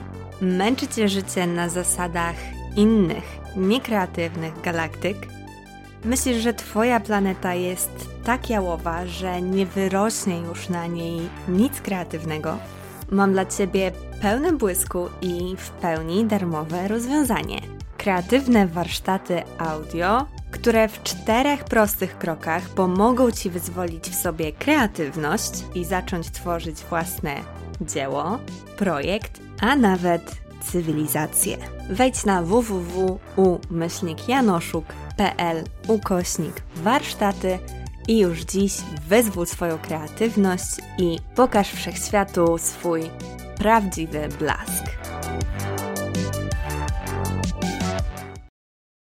No i pora na drugą część podcastu, w której porozmawiamy sobie o budowaniu artystycznej marki w sieci. E, I tak jak wspominałam, to temat, który mocno rozkminiam od jakiegoś czasu, e, bo korzystam z Instagrama do mm, tworzenia swojej marki, więc e, no i też trochę się uczyłam na ten temat i jest wiele zasad, według których powinno, w cudzysłowie, się postępować, jeżeli się buduje taką markę w internecie. No, ale hmm, tak naprawdę to jeżeli tworzymy też około kreatywnie w naszym życiu, to często mm, te zasady nie do końca idą w parze właśnie z tym, jaka jest ta nasza kreatywna e, istota, kreatywny sposób działania, e, między innymi właśnie zmienność, e, to, że my wpływamy, nasza głowa chociażby, tak jak wspominałyśmy, wpływa na efekty te, które będziemy tworzyć, także naprawdę jest tu dużo, dużo mankamentów i konieczność zawężania się chociażby do jednej niszy, czy mm, to, żeby algorytm na przykład nie miał z nami problemu, żeby wiedział, do której szufladki nas włożyć, e, żeby móc polecać ją dalej i żeby te zasięgi były większe, więc e, no, tych trudności jest dużo e, i dla mnie bardzo długo na pierwszym miejscu stało właśnie to mm, ogarnianie Instagrama, a nie samo tworzenie, że to Instagram był dla mnie priorytetem. To też taka jedna z trudności, które mam. No i na początku tej drugiej części chciałabym Cię zapytać o to, jakie Ty masz e, wyzwania związane z prowadzeniem artystycznej marki w sieci. Tak, e, ja chciałam ułożyć sobie trochę to, o czym będę mówić mhm. E, w takie punkty, bo jak już zaczniesz, to totalnie to jest jak spirala i próbujesz łapać swój ogon i już nie wiesz, o czym będziesz gadać. Tak, Więc taką prawda. proponuję strukturę. I to też nie jest tak, że ja totalnie się do tych wszystkich rzeczy już stosuję.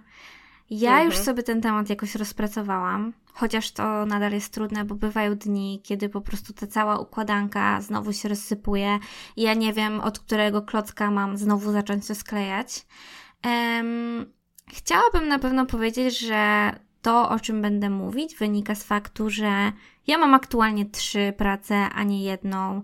E, I być może te dywagacje, o których będę mówić, mogą być stekiem bzdru dla osób, które tworzą nas na cały etat i jakby nie mogą zrezygnować z tych wszystkich rzeczy, które ja staram -hmm. się obciąć. Um, więc myślę, że te rzeczy, które będę mówić, będą kierowane do osób, które z różnych względów nie mogą sobie tworzyć na, nie mogą sobie pozwolić na tworzenie w pełni, bo na przykład brakuje im hajsu na podjęcie ryzyka, bo walczą z niską samooceną, bo niby jest tak, że to, o czym, że to jest, to jest coś, o czym każdy marzy, ale kiedy już jest w tym i jest to jego praca, to tak naprawdę ta twórczość staje się więzieniem. Więc mhm. tak, no ja jestem w takim właśnie miejscu, gdzie staram się te przychody zdywersyfikować, żeby właśnie ta moja marka nie była moim niewolnikiem, żebym ja zawsze mhm. mogła zrobić sobie krok w tył i stwierdzić, że no ja dzisiaj chcę sobie pójść do lasu bez telefonu, co na ten moment jest dalej niemożliwe. Więc y, chciałabym zacząć chyba od tego, że bardzo trudne jest to, o czym wspomniałaś, takie marketingowe planowanie i czytanie tych wszystkich instaporad i tego, że musisz sobie układać kalendarz y, publikacji pod to, co jest aktualnie tak. w modzie. Musisz odpowiadać na potrzeby swoich odbiorców, mieć fajną siatkę, bo twój profil musi być ładny i mm -hmm. mieć bio, które najbardziej wykorzystuje w ogóle temat Twojej osobowości. Musisz tam wpisać wszystko, co jest z Tobą związane, bo jak to pominiesz, to w ogóle. I ja jeszcze dwa lata temu, rok temu, chyba dwa lata temu, miałam taką wyróżnioną relację, kim jestem. I ja tam miałam bardzo dużo wypisanych rzeczy, e, ale ja to usunęłam, bo ja stwierdziłam, że ja nie chcę, żeby ktoś mnie obserwował przez to, że ja tam mam na przykład napisane, że jestem feministką. Albo że ja tam mhm. mam napisane, że jestem wegetarianką. Bo co mhm. jeżeli mi się zdarzy powiedzieć coś nawet seksistowskiego w żartach, albo nie wiem, zdarzy mi się wziąć kęsa mięsa od mojego chłopaka? Czy to już po prostu przekreśla mnie w oczach tej osoby? I ja założyłam sobie taką wizję siebie, że ludzie mnie obserwują dlatego, że lubią mnie jako osobę. Niezależnie mhm. od tego, kim będę, oni jakby są ciekawi tego, w którą ja stronę podążę, a nie, że lubią na przykład mnie dlatego, że ja lubię, że ja robię kolaże. Bo trochę jest coś mhm. takiego, że kiedy ja sobie napiszę w bio, że jestem kolarzystką, to w momencie, kiedy ja idę na szmatex i pokazuję, że sobie upolowałam fajne rajtki, bo też jest to jakaś odnoga mojej osoby mhm. i lubię to pokazywać, bo czuję, że dzięki temu zachęcam ludzi do kupowania z drugiej ręki, a strasznie nie lubię fast fashion, e, mhm. no to ta osoba powie, co, co, co tu się dzieje? Czemu ta dziewczyna mi pokazuje rajtki? Ja tu jestem dla kolarzy, pokaż mi kolarzy. Ale ziomie, ty tu jesteś na moim profilu i jakby jesteś tu i ja tworzę sobie miejsce i jak ci coś nie pasuje, no to papa. Bo tak. jeżeli ja będę robić pod to, co tobie się wydaje, że powinnam robić, to zniknie mi z horyzontu to, co najważniejsze, czyli moja własna twórczość. No i tak. oczywiście, no to jest proste w momencie, kiedy ta moja twórczość to jest jedna trzecia rzeczy, które robię. No nie wiem, jak to jest robienie na cały etat. Próbowałam tego. Próbowałam w momencie w, w, lutym, kiedy wybuchła wojna i mnie to po prostu tak poskładało, że ja spieprzyłam -hmm. na etat z powrotem, bo nie dałam rady. Tak.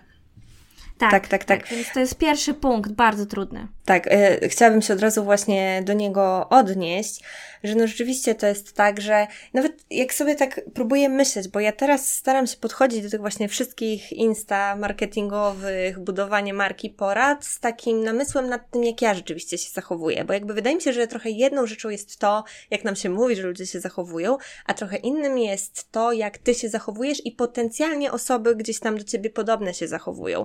Bo ja nawet jeżeli zaobserwuję kogoś, bo stwierdzę, wow, zajebiste bio, zajebista relacja o mnie, to jeżeli ta osoba nie będzie mi odpowiadała jako osoba, to jest 99% szans, że ja ją odfollowuję, ten 1% zostawiam sobie na takie przypadki, gdzieś tam powiedzmy przyzwoitość mi nakazuje nie odfollowować. Ale mało jest takich przypadków i ostatnio też dramatycznie, dwukrotnie zmniejszyłam ilość osób, które obserwuję na Instagramie, bo tych bodźców było po prostu dla mnie zdecydowanie za dużo um, i też przeszkadzały mi właśnie w kreatywności. I ja właśnie sobie myślę w takiej sytuacji, że okay, ja rozumiem, że jakby ktoś musi mnie zaobserwować, żeby w ogóle zobaczyć, czy mnie lubi, e, natomiast y, jakby ja często obserwuję po prostu, żeby zobaczyć, nawet niekoniecznie, jakby widzę, dobra, ktoś polecił sobie jakąś tam, powiedzmy, nie wiem, Joannę, no to sobie myślę, dobra, no to sobie tą Joannę zaobserwuję i po prostu popatrzę, co ona wstawia, nawet niekoniecznie patrząc na to, co ona o sobie mówi. Ja na przykład mam um, od w zasadzie chyba już od, nie wiem, półtora roku e, relację o mnie, która jest w ogóle niezmieniona, ale ona też jest tak bardzo jakby zupełnie niepojemna. Jednocześnie ma mhm. Tak dużo rzeczy o mnie mówić, a jednocześnie zupełnie nie mieści tego, kim ja jestem i co ja pokazuję na Instagramie i o czym ja tworzę te treści. I nie pokazuje tej pełni mojego podejścia chociażby do kreatywności. E, więc e, staram się właśnie też na to spoglądać w taki sposób, że no dobra, e, jakby jeżeli ktoś tu jest tylko po powiedzmy merytoryczną wiedzę i gdzieś tam edukacyjne karuzele, co już nie jest moją bajką w tym momencie, bo to mi nie sprawia frajdy i też wiem, że wielu osobom nie sprawia, no to jakby trudno, to mnie nie zaobserwuje. Ale rzeczywiście jest takie, no jest to jakaś taka walka też e, w tym, czy rzeczywiście mamy e, się tak bardzo określać i jak to później nas ogranicza. Ja akurat nie doświadczyłam z uwagi, myślę na to, że po prostu moje konto nie jest duże, mm, ale nie doświadczyłam czegoś takiego, że ktoś mi wypomina właśnie, że coś powiedziałam albo mówiłam, że jestem jakaś, a teraz zmieniłam swoje zdanie, a wiem, że wielu osób to dotyczy i um, oczekujemy, że ludzie nie będą się zmieniać, no a ludzie się zmieniają i e, ja na przykład lubię obserwować takie konta, które nie są tylko i wyłącznie o chociażby zawodzie danej osoby, czy tej sferze sztuki, którą się zajmuje, tylko po prostu właśnie ja bardzo lubię rajtki z lumpa, no jakby to jest, uwielbiam, uwielbiam takie rzeczy Właśnie oglądać, moje lumpowe podboje mają najwięcej wyświetleń i zawsze mam takie serio. Wszyscy lubią. No właśnie, nie? No do, do, dokładnie, także totalnie, totalnie czuję ten punkt i, i myślę, że nie tylko ja.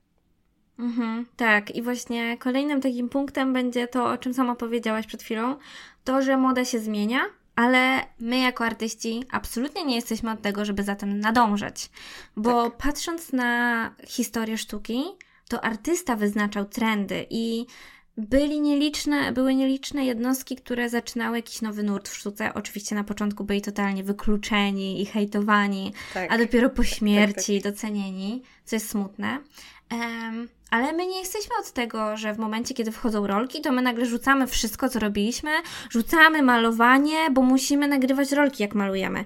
Od nas nagle się oczekuje, tych twórców, którzy pokazują swoje rzeczy w internecie, że staną właśnie się tymi pełnowymiarowymi twórcami internetowymi, z zajebistym sprzętem, slow-mo, w ogóle wszystko jest takie dynamiczne i tak dalej. E, ja pamiętam, jak weszły rolki i po prostu Instagram nie wiedział, co ma robić. Wszyscy mówili, ale tak. mi się to nie podoba, ja nawet tego nie lubię oglądać. A zobacz, tak. że mnóstwo osób i tak poszło w tą stronę. Ja czasami mhm. nagrywam właśnie rolki, głównie ubraniowe, bo po prostu są, są, są fajne w nagrywaniu, ale mhm. ja sama na przykład nie umiem nagrywać procesu, kiedy tworzę. Mhm, I wiem, tak. że w momencie, kiedy będę nagrywać YouTube'a, um, właśnie to jest trochę to, że ja chcę nagrywać YouTube'a, bo tam ten proces jest troszeczkę inaczej pokazywany. Mhm. Y, I, I nie jesteś pod tą modą jakby wciśnięta, bo jeżeli masz już tak. swój kanał i załóżmy, twoje vlogi trwają pół godziny, to nie zmienisz nagle tej formy z dnia na dzień, bo wchodzą shorty i ty stwierdzasz, że dobra, to z pół godzinnych materiałów robię minutowe, bo teraz to się klika. Mhm. E, tak. więc, więc ważne jest to, żeby tak ślepo za tym nie podążać, bo no można się po prostu zakręcić i w pewnym momencie siadasz i myślisz sobie, no nic mi się już nie chce robić tak naprawdę, skoro ja mam robić rzeczy, tak. które mi samej się nie podobają, żeby się klikało. Dokładnie. No właśnie, ja miałam taki problem z rolkami, że ja trochę próbowałam, bo Wydawało mi się, że jakby jest to bardzo taka spoko, lejtowa forma e, zabawna, żeby przekazać wiedzę na przykład o kreatywności. Tylko, że jak ja zdałam sobie sprawę, ile ja muszę się najpierw naoglądać rolek, żeby wyłapać na przykład dźwięki, które mogłyby się do tego nadać. Ile ja muszę później poświęcić czasu, żeby je wyselekcjonować do tego, co jestem w stanie teraz nagrać. Najlepiej jeszcze dostosować to do tematu ostatniego odcinka podcastu, żeby móc powiedzieć, posłuchajcie sobie tego jeszcze tutaj na ten temat w podcaście. Że jakby ostatecznie ten czas, który poświęcałam na stworzenie tak krótkiego i mało dającego materiału, e, był gigantyczny i tak. zabierał mi właśnie czas na tworzenie. I to było zupełnie bez sensu. No i właśnie to też daje takie złudzenie tego, że tak szybko nam to wszystko idzie, chociażby właśnie pokazując proces twórczy. E, no i właśnie, że to wszystko musi być jakieś takie kompaktowe, nie? Tak, a, tak. a proces jest, kurde, tak bardzo zniuansowany i często jest tak, że na przykład, nie wiem, zaczniesz malować obraz miesiąc temu, wrócisz do niego miesiąc później i jakby, no, masz już te, te, te, te filmiki z początku zakopane gdzieś pod stertą mhm. zdjęć piesków i kotków, jakby musisz do tego wracać i to, to naprawdę pochłania nawet, no, nie tylko dużo czasu, ale też bardzo dużo uwagi, żeby tworzyć takie treści. Tak, tak, to jest właśnie też e, świetne to, co mówisz, żeby wyjść do kolejnego punktu, do porównywania się, bo ja zaczęłam zauważać, jak ja zainstalowałam sobie TikToka, ja pokochałam to medium, słuchaj. Ja mhm. potrafiłam oglądać 4 godziny rolek i się śmiać. Ale później mhm. zaczęłam klikać rolki związane z twórczością i tak dalej. I mój, mój algorytm podłapał, ok, jesteś osobą twórczą, to pokażemy Ci, jak osoby inne tworzą. I oglądam mhm. to i mhm. myślę sobie, ja jestem głównym. Bo przecież on mhm. nagrał taką świetną mhm. rolkę i mamy 15 sekund, gdzie jest tylko efekt, ale nie widzimy, że ta osoba tworzyła to przez 10 dni, a później montowała tą rolkę przez ileś tam. Tego nie widać. I złapałam się ostatnio na tym, yy, bo oglądaliśmy sobie Pinokia nowego, Guillermo del Toro i ja nie wiedziałam, co oglądam. W momencie, kiedy e, włączył się później making of, to ja się dowiedziałam w ogóle, że to jest animacja poklatkowa, że mhm. oni robili ten film 15 lat, że on w ogóle tak. zatrudnił najlepszych animatorów, że w ogóle e, ci animatorzy animowali Pinokia, ci tamtego. I ja sobie myślę, Jezus Maria, dlatego to jest takie genialne, bo to zabrało tak. dużo czasu, bo ludzie poświęcili na to czas. I doszło do mnie, że jeżeli ja chcę inspirować ludzi, a nie tylko być z nimi te 10 sekund, kiedy oni sobie są yy, na przysłowiowym kibelku i skrolują, to ja muszę wybrać inne tak. medium, bo fajnie jest nagrać taką rolkę, ale ty nikniesz w burzy i to, że masz jakby jeden, mhm. na przykład jest taki trend, że na TikToku załóżmy jeden komuś kliknął filmik mm, oglądałam taką laskę, słuchaj, która robiła mhm. cosplaye i ona strasznie dużo robiła filmików do jednego dźwięku, bo jeden kliknął i ona ciągle to powtarzała, ciągle i ja myślę sobie, mhm. po co ty to mhm, robisz? Tylko po to, żeby być wyświetlona jakby komuś więcej, jakby o co chodzi? I ja po prostu się z tego wyłamuję, ja nie chcę się porównywać, ja nie chcę, żeby inni się porównali porównywali ze mną, a tak. jeżeli mają się porównywać, to niech chociaż znają background. Dlatego ja tak. w moje cięższe dni pokazuję moje cięższe dni, co jest oczywiście smutne, bo nikt nie lubi kli y, klikać y, cięższych rzeczy i widzisz, jak mówisz o gorszych rzeczach, na zasięgach Insta Stories, że to się gorzej klika i myślisz sobie, mhm. jest to bezwartościowe, ale tak naprawdę ludzie nie chcą się z tym konfrontować. E, tak. Moja siostra ostatnio powiedziała coś świetnego, że przestaliśmy oglądać telewizję, bo wkurzały nas reklamy, a teraz oglądamy mm -hmm. Instagrama, bo tam są reklamy i my kochamy reklamy. I byłam taka, tak. Boże, to jest prawda w ogóle, że to wszystko jest no. reklamą no. czegoś, więc y, tak, ja, ja, ja po prostu chcę się od tego odciąć świadomie. Być może przez to, że jestem w tym beznadziejna i teraz sobie to tłumaczę, ale mi się nie chce w tym stać y, świetna. Tak, tak, więc no, dla mnie wolność jest ale... pierwszorzędna.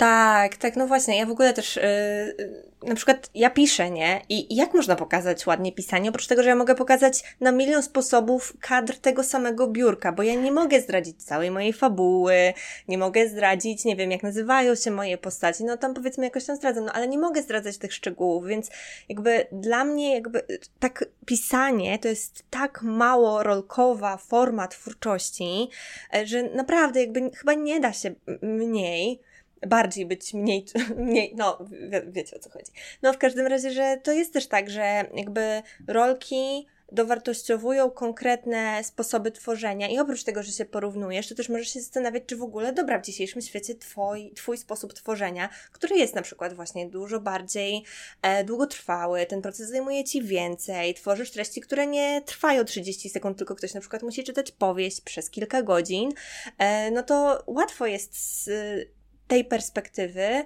zacząć wątpić. Mhm. Znowu właśnie, tak jak mówiłaś o tym zwątpieniu, jako właśnie jednej z najgorszych rzeczy w ogóle w kreatywności.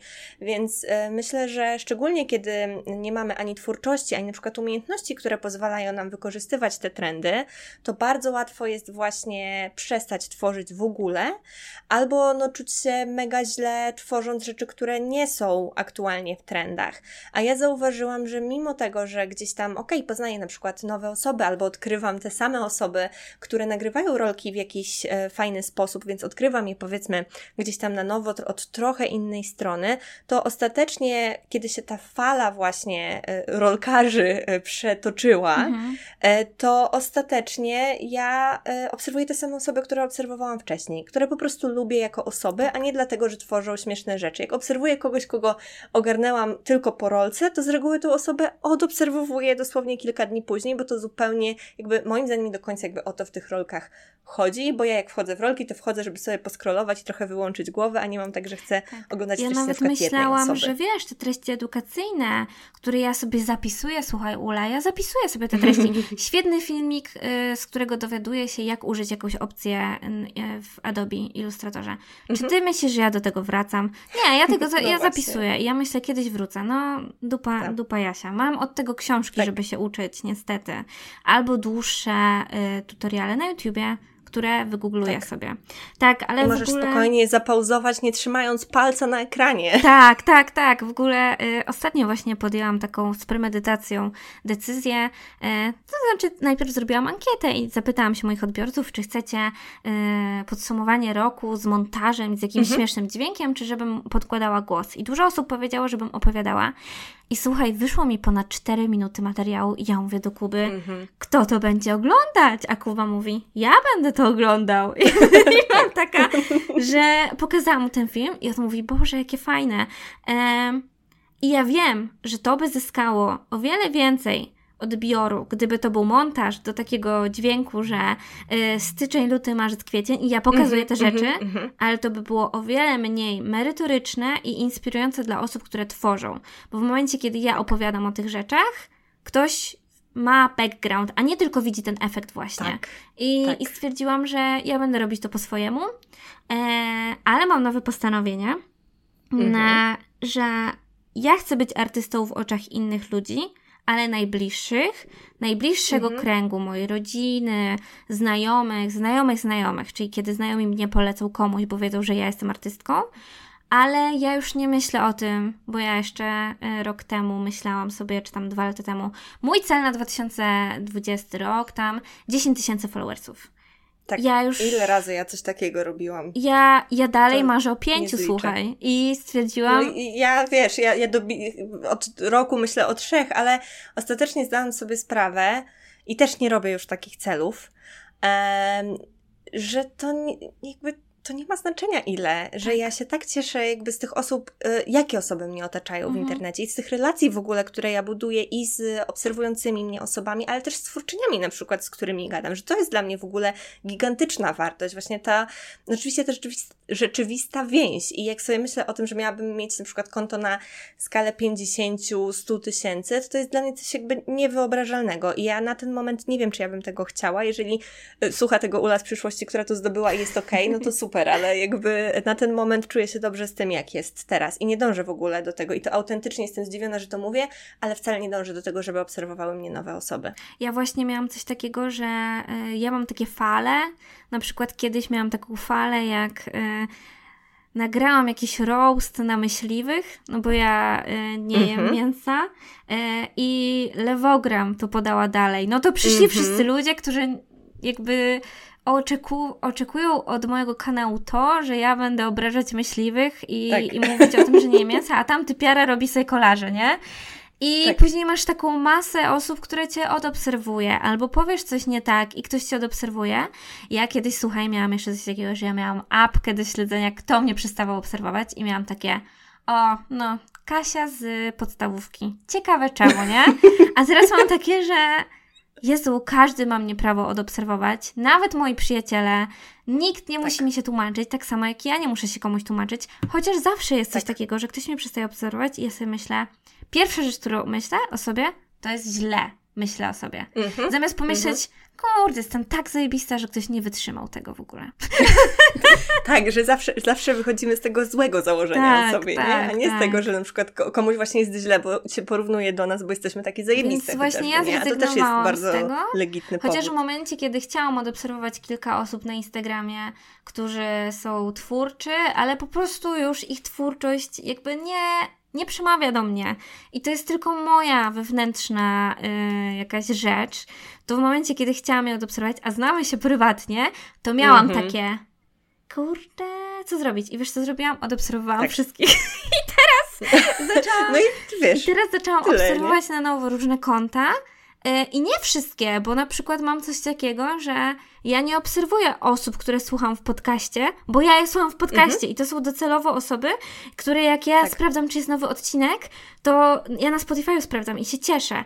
E, albo mam tak. osoby, których nie obserwuję, bo ja nie jestem w stanie znieść tego, jakie one są fajne, ale ja je podglądam z lubki i mam takie, Boże, mhm.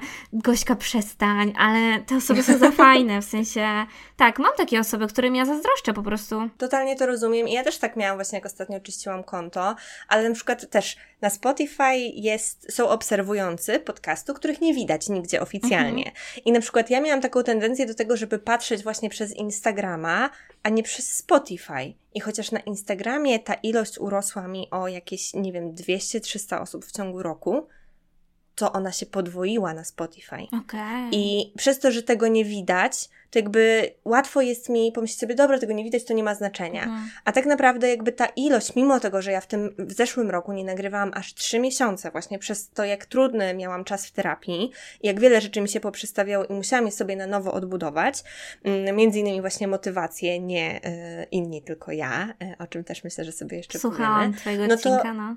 No, no właśnie, no to, to jest pierwszy odcinek z tego, pierwszy odcinek z tego roku, więc ostatecznie jakby nie robiąc tak dużo, te treści, które już miałam, treści długie, treści wnikliwe, takie, których, przy których można sobie pobyć, a niekoniecznie angażować właśnie siebie całą w to oglądanie rolek, że one rzeczywiście jakby przyciągają niezależnie od tego, co ten mój Instagram robi. I że tak naprawdę ten podcast już w tym momencie on zaczął trochę żyć własnym życiem, mam wrażenie. I e, takim dobitnym przykładem tego było, kiedy spotkałam pierwszy raz w życiu na żywo moją obserwatorkę, a raczej słuchaczkę, która nie wiedziała, jak ja wyglądam, która znała mnie tylko i wyłącznie po głosie z podcastu. I to był taki super, super moment. E, bardzo serdecznie Cię pozdrawiam, jeśli tego słuchasz. To było dla mnie świetne, że jakby ja nie muszę tutaj się pokazywać, ja nie mhm. muszę tak naprawdę tutaj zabiegać o uwagę w medium, które jest tak naprawdę do podcastu przeciwieństwem. Tak. E, że, że, że, że, to po prostu może, może iść swoim torem i to jest też uwalniające. Ja długo nie mocno. wiedziałam, jak wyglądasz i w ogóle śmieszna rzecz. Już rozmawiałyśmy e, o Basi tutaj. E, mhm. To było tak, że ja gdzieś zobaczyłam, a wiem, ja e, zobaczyłam gdzieś gazetkę Natury i tam był kolaż mhm. i było napisane, że autorką jest Barbara e, Olejarczyk. Mhm. Czyli też w ogóle papierowe medium. Tak, kurde. i myślę sobie, dobra, googluję, googluję laskę. Myślę sobie, wow, ale fajne rzeczy robi. Weszłam sobie na jej stronę, myślę sobie, Jezu, jakie portfolio. I tam widzę, że ona zrobiła tobie identyfikację i byłam taka, przecież tak. ja tego słucham w ogóle. E, I też e, z tego miejsca właśnie e, muszę podziękować Basi, bo to była osoba, która mnie zmotywowała do tego, żeby pokazać swój cennik publicznie. Mhm. Ba, ja do niej napisałam w ogóle, czy ja mogę się zainspirować układem twojego cennika, a Basia mówi, bierz, bierz wszystko, co chcesz. Mm -hmm. Ważne, żebyśmy tak. pokazywali, więc w ogóle bardzo, bardzo mi się podoba takie podejście, że my w gronie twórców nie jesteśmy konkurencją, a Instagram -hmm. Próbuje nam to wmówić i ja miałam coś takiego, że y, właśnie porównując się, sprawdzałam na przykład, co u kogoś ma tyle lajków, a czemu u mnie, a czemu u mnie nie tak. i tak dalej. Więc ja na przykład powzięłam taką decyzję, że ja ukrywam swoje wszystkie lajki Niezależnie, ja niezależnie czy mam 100 lajków, czy mam 800, ja ukrywam wszystkie. Nie, nie jestem z tych mhm. osób, które jak mają dużo, to nie ukrywają, a jak mają mało, to ukrywają, bo to widać niestety. Więc mhm. ja ukryłam wszystko i powiem Ci, że w momencie, kiedy ja publikuję, ja już nie sprawdzam tak chorobliwie, bo ja wiem, mhm. że tego nie widać, więc nie wiem, nie musi mi za... To jest dziwne. No właśnie, Przestało może to, jest, mi zależeć. To jest rozwiązanie. Tak, tak. tak jeszcze, jeszcze mam nie? problem z patrzeniem na, yy, na to, ile osób ogląda moje Insta Stories, bo tak. mam coś takiego, że ja byłam bardzo kiedyś aktywna i to tak, że oglądając mnie mogłaś wiedzieć, gdzie jestem, co zjadłam mm, i co, co myślę. To jest bardzo niebezpieczne, szczególnie właśnie gdzie jesteś tak. I, i, ja bardzo staram się tego już nie robić na bieżąco. No, to prawda. Y, ale ja byłam bardzo wkręcona i w ogóle ja miałam dosyć taką fajną oglądalność tych Insta Stories, a później miałam coś takiego, bo y, tak jak mówiłaś, że zrobiłaś sobie przerwę trzymiesięczną, bo miałaś trudniejszy okres w terapii. Ja miałam takich okresów kilka i wyłączałam Instagram na miesiąc na przykład, totalnie go odinstalowywałam, e, stwierdzałam, że jestem uzależniona, odchodziłam i tak dalej. I później ten moment, kiedy musisz wrócić, ja też miałam coś takiego, że e, strasznie nie chciałam zaśmiecać komuś życia. I właśnie nie mhm, produkować -hmm. treści, które nic nie wnoszą, na zasadzie okej, okay, pokażę komuś, że zjadłam owsiankę ale co to daje? Więc zaczęłam mhm. sama się zastanawiać, co jest też troszeczkę e, stopujące, bo to jest jednak Insta Stories i to tak. trwa tylko 24 godziny. Um, ale faktycznie mniej tych Insta Stories zaczęłam produkować, więc jak zaczęłam produkować mniej, to Instagram mówi, dobra, to ci tam utnę te zasięgi, a jak tak, uciął zasięgi, ważna, no to się zaczynasz zastanawiać, czy ci uciął zasięgi, bo czy ci, u, czy ci ucięło zasięgi, bo to, co mówisz, nie jest interesujące. I zaczyna tak. się taka pętla, że okej, okay, to jeżeli nie jest interesujące, to mówię mniej, to znowu mi e, obcina zasięgi i tak dalej. Więc ja powoli staram się z tego wychodzić, ale to, co chcę właśnie na ten rok sobie zaplanować, to poszukanie trochę nowego medium, które mi mhm. aż tak mhm. tego nie pokazuje. Na pewno chciałabym zacząć tworzyć newsletter, jeszcze nie wiem mhm. jak. Mam jakąś taką wizję, że chciałabym, żeby to był newsletter płatny, bo wiem, że jeżeli by nie był płatny, to ja bym go nie pisała tak, tak dobrze, jak chcę. Grunt to motywacja. Tak, bo chcę też zmienić, ja też mam Patronite'a i w ogóle pozdrawiam z tego miejsca wszystkie moje patronki, które nie wiem czemu mi tam dają hajs, bo tak. powiem Ci, że wywiązywanie się z tych progów patronajtowych to jest taka... Ja mam to samo. To jest tragedia. Ja sobie zaplanowałam, że będę wysyłać pocztówki co miesiąc. Ja dziewczynom wysyłam co trzy miesiące i trzy tam pocztówki wkładam do koperty. No właśnie, no, właśnie, no. właśnie, tak. To też są zagrożenia patronajta. Tak, więc ale stwierdziłam, że właśnie od przyszłego roku chcę jakieś takie nowe media y, po, popróbować, y, które po prostu mnie Super. z tej takiej niewoli instagramowej wyrwą. Bo no, a co jeżeli mi zamkną konto? Kim ja będę? Wiesz co chodzi? Tak. Trzeba trochę tych takich tak. sieci zarzucać. No ja też właśnie wracam do e, prowadzenia regularnie błyskletera, właśnie dlatego, że no to jest dłuższa forma. Ja tam mogę się rozpisać, ja tam mogę przedstawić te moje refleksje. Też będę go robić w formie audio. To też jest coś zupełnie mojego, niezależnego od Instagrama, a też mogę zawsze sobie e, potencjalnie fragmenty wykorzystać na Instagramie, jeżeli miałabym ochotę, na przykład pod jakimś wpisem.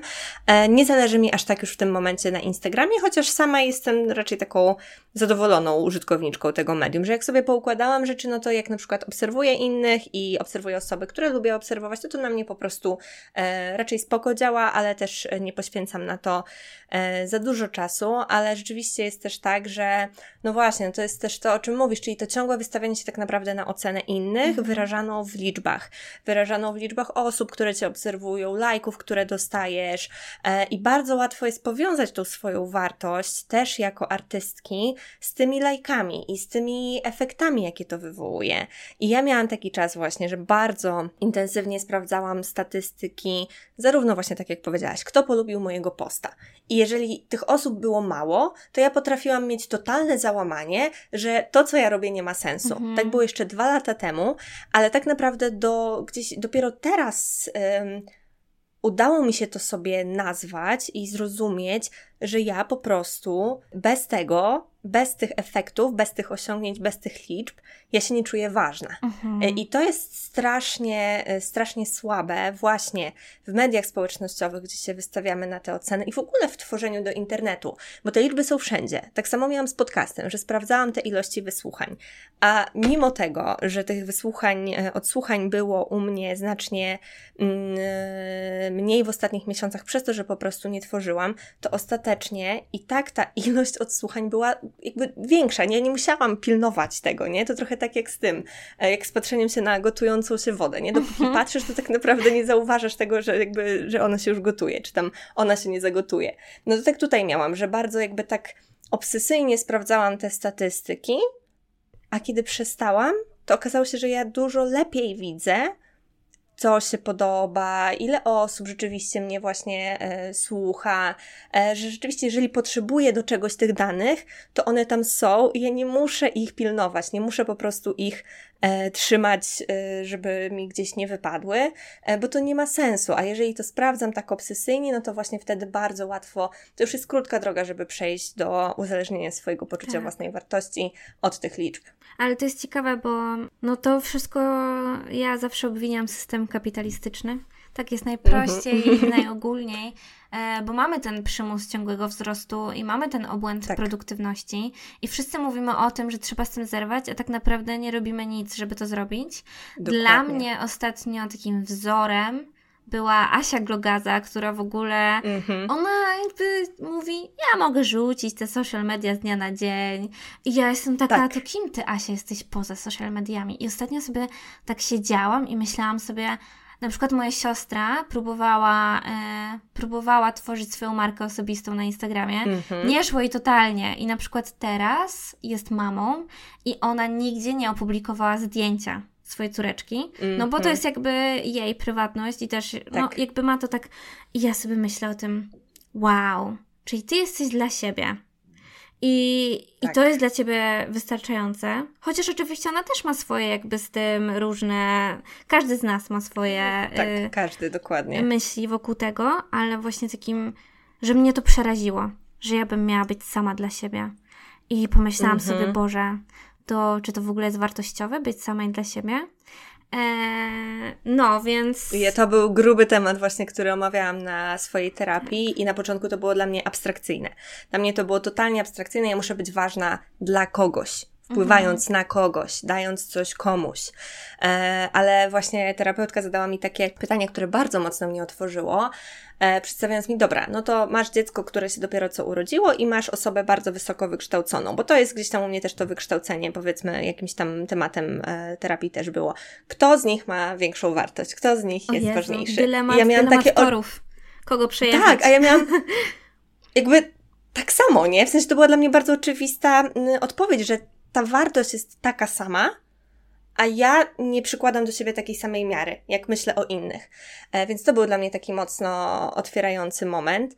E, więc może to jest coś takiego, czym, nad czym warto się też zastanowić, ale, ale tak, to jest rzeczywiście ale to jest w ogóle to, łatwo to, to można powiązać. do wielu aspektów e, przyrównać. Na przykład ja y, od wielu, wielu lat walczę z moim kompleksem brzucha, bo ja sobie uroiłam, mhm. że mój brzuch jest wystający i ja nigdy nie jestem szczupła. I powiem Ci, że mhm. miałam takie same urojenie, jak ważyłam 44 kg i jak ważyłam mhm. 56, e, gdzie ja, patrząc na innych ludzi, nie definiuję ich wartości w oparciu o to, jak płaski mają brzuch. A, i, i byłam taka gośka, nikogo nie obchodzi twój brzuch, o co ci chodzi w tak. ogóle? I teraz mam takie, tak. wiesz, sesje autoterapeutyczne, że stoję przed lustrem co wieczór, w zależności, ten brzuch jest różny, bo czasami zjem więcej, czasami nie, głaszczę ten brzuch i mówię, jesteś wartością. Niezależnie od tego, jaki cudowne. jesteś. Cudowne. I no, myślę, że właśnie takie stawanie przed lustrem i mówienie sobie tego, to jest tak. bardzo trudne i, i bardzo ważne. Ostatnio nawet. Ja tak ryczałam, jak to robiłam, jak mówiłam sobie, że jestem ważna, no. albo pisałam to w notatniku, że po prostu. Ja nie byłam w stanie sobie napisałam robić. list do siebie, e, który otworzę za rok, i napisałam tam mhm. właśnie takie słowa, że masz swoje plany i marzenia, ale niezależnie od tego, czy je osiągniesz, jesteś ty. I że jedynej tak. rzeczy, której, jedynej rzeczy, jedynej relacji, jesteś, której jesteś pewna, to jest relacja z samą sobą. I że dopóki masz siebie i jesteś w stanie sobą zaopiekować, to masz wszystko. I jest tak. to trochę taka asekuracja na wypadek, gdybym nic nie osiągnęła za rok. Ale jest też taka, też jest to też taka praca nad sobą, I że... Jest, I też to jest prawda. Tak. tak naprawdę to jest prawda, nie? Że niezależnie co e, osiągniesz, jakie efekty będziesz miała na tym Instagramie, ile rolek wyprodukujesz, ile one będą miały lajków, jakby to jesteś ty, to jesteś ty, to jest twoje życie i twoja wartość nie jest zależna tak. od tego, co osiągniesz. Też wiadomo, no tak dużo rzeczy może się w ogóle wykrzaczyć. E, ja też robiąc swoje plany na ten rok nie brałam pod uwagę, jak myślę, nikt z nas wojny, ale też nie brałam pod uwagę tego, że będę musiała uśpić mojego psa, po którym będę przychodziła żałobę przez półtora mm. miesiąca i po prostu nie będę w stanie funkcjonować dzięki. No ale to, to jest jakby coś takiego, co czego nie zakładamy, nie? I nie zakładamy często najgorszego i nie zakładamy tego, że będzie nam się ciężko pozbierać, albo na przykład ja też nie zakładam tego, że no, y, jestem w procesie terapii, no to będzie mi trudniej znaleźć energię na inne rzeczy. Ja to bym chciała mieć energię najchętniej na wszystko i y, jak najwięcej, ale, ale tak. też staram się właśnie no, tego uczyć, właśnie że nie zawsze. Ja na przykład mam coś takiego, że jestem bardzo silnie autentyczną osobą i to nie jest tak, że mhm. ja sobie to założyłam. Ja po prostu mam taką osobowość, więc nawet mhm. w momencie, kiedy zrobiłabym sobie kalendarz publikacji i tak jak mówisz, no załóżmy ktoś umiera, to no co z moim kalendarzem publikacji? To co ja, te posty, które zaplanowałam, na przykład na walentynki, to już ja już go nie zrobię tego posta, bo już tak. walentynki minęły.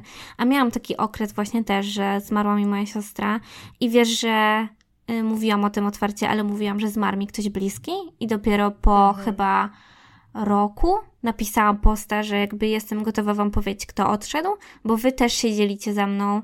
Wiesz, ludzie mi pisali, że na przykład, nie wiem, mama im zmarła. I ja byłam mhm. taka, że wow, to jeżeli wy jesteście w stanie mi coś takiego powiedzieć, to ja też wam powiem, bo wtedy łatwiej, łatwiej się utożsamić i no tak, no właśnie jedną z takich z, ważniejszych yy, jedno z ważniejszych wydarzeń, które było w moim życiu i które prze warunk przegruntowało mi mój sposób myślenia, to było właśnie, była śmierć mojej siostry, a drugą rzeczą to była moja operacja taka, y, gdzie miałam nowotwór i ja wtedy stwierdziłam, że no, gdybym, gdybym miała taki, taką inną markę, to no, nie byłoby tam miejsca, żeby się dzielić z tymi mhm. historiami prywatnymi. A dla mnie to jest podstawa. Tak. Więc no, taki sobie tak. wybrałam sposób komunikacji i, i po prostu E, takie teraz będę podejmować kroki, żeby sama się w tym, żeby nie stać się produktem, tylko nadal tak, być człowiekiem. W ogóle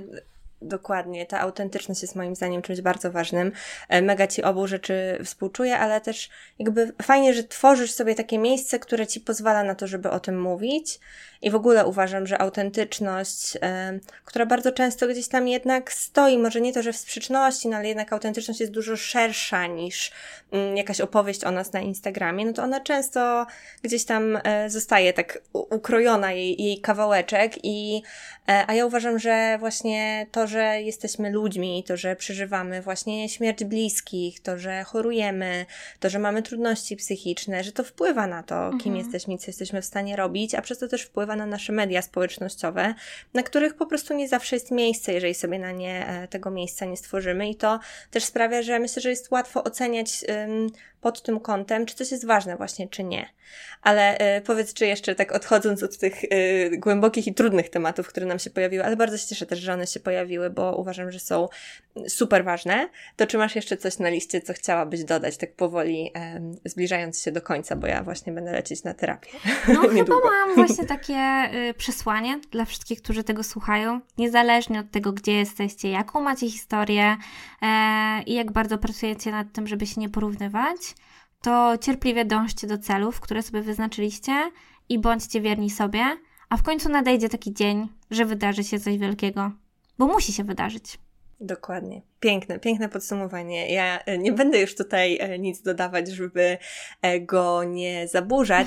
Chciałabym Cię tylko na koniec, Gosia, jeszcze zapytać. Póki co nie masz kanału na YouTubie, ale myślę, że podasz go, jak już go stworzysz na swoim Instagramie, więc gdzie teraz możemy Cię znaleźć w internecie? No to aktualnie niestety ten przeklęty Instagram, którego tak nie lubimy. Ogólnie wszędzie, gdzie będziecie, Możecie sobie wpisać kod bez wyobraźni. Nawet mam taki nick y, w aplikacji szachowej, e, więc raczej Super. pozostanę z tą nazwą, e, a tak w ogóle to się nazywa Małgorzata Gawlik, E, więc pod tymi dwoma Dobrze, nazwami to dodałaś można mnie szukać. Na koniec, bo ja nie powiedziałam Twojego pełnego imienia i nazwiska, no, także no, szukajcie, tak. szukajcie. Tak, głównie to jest Instagram. Mam nadzieję, że w końcu wezmę się za to, żeby Facebook w końcu nadgonił, bo na fejsie jestem nadal tą dziewczyną sprzed trzech lat, co też jest ciekawe, mm -hmm. bo mhm. możecie sobie zobaczyć, gdzie byłam. E, I to też jest no fajne właśnie. właśnie, że jak zeskrolujecie mojego Instagrama na sam dół, to widać. Polecam. Wszystko widać. Polecam scrollowanie wszystkich rzeczy. Ja też e, nie usuwam nie usuwam y, odcinków pierwszych, które nagrywam, które są dużo gorsze niż te, które nagrywam teraz. Nie usunęłam zdjęć z mojego Instagrama, myślę, że sprzed ponad 5 lat na pewno. Mm -hmm. Także scrollujcie i patrzcie też, jak my się rozwijamy, zamiast porównywać się z tym, co robimy teraz. E, no to super, Gosia, słuchaj, naprawdę uważam, że ta rozmowa e, będzie bardzo wartościowa dla wielu osób, dla mnie była i, i bardzo ważna i cieszę się, że właśnie tak autentycznie podzieliłaś się z nami tym, w jaki sposób u Ciebie wygląda ten Twój i proces, właśnie i relacja z mediami społecznościowymi. Myślę, że to wielu osobom e, może pomóc też tak się skonfrontować z trudnościami, które one mają. Także dziękuję Ci raz jeszcze, że odwiedziłaś moją podcastową Ja też kuchnię. dziękuję za zaproszenie, Ula. To był zaszczyt. Dziękuję. I to tyle na dziś. Zanim opuścisz naszą kreatywną krainę, koniecznie daj znać, która z myśli była dla Ciebie najbardziej błyskotliwa. Podziel się nią na Instagramie i oznacz profil u podkreślnik Janoszuk lub napisz w komentarzu pod wpisem do odcinka na www.umyślnikjanoszuk.pl. Tam znajdziesz też wszystkie odnośniki i notatki do odcinka. Do usłyszenia, a tymczasem niech błysk będzie z Tobą.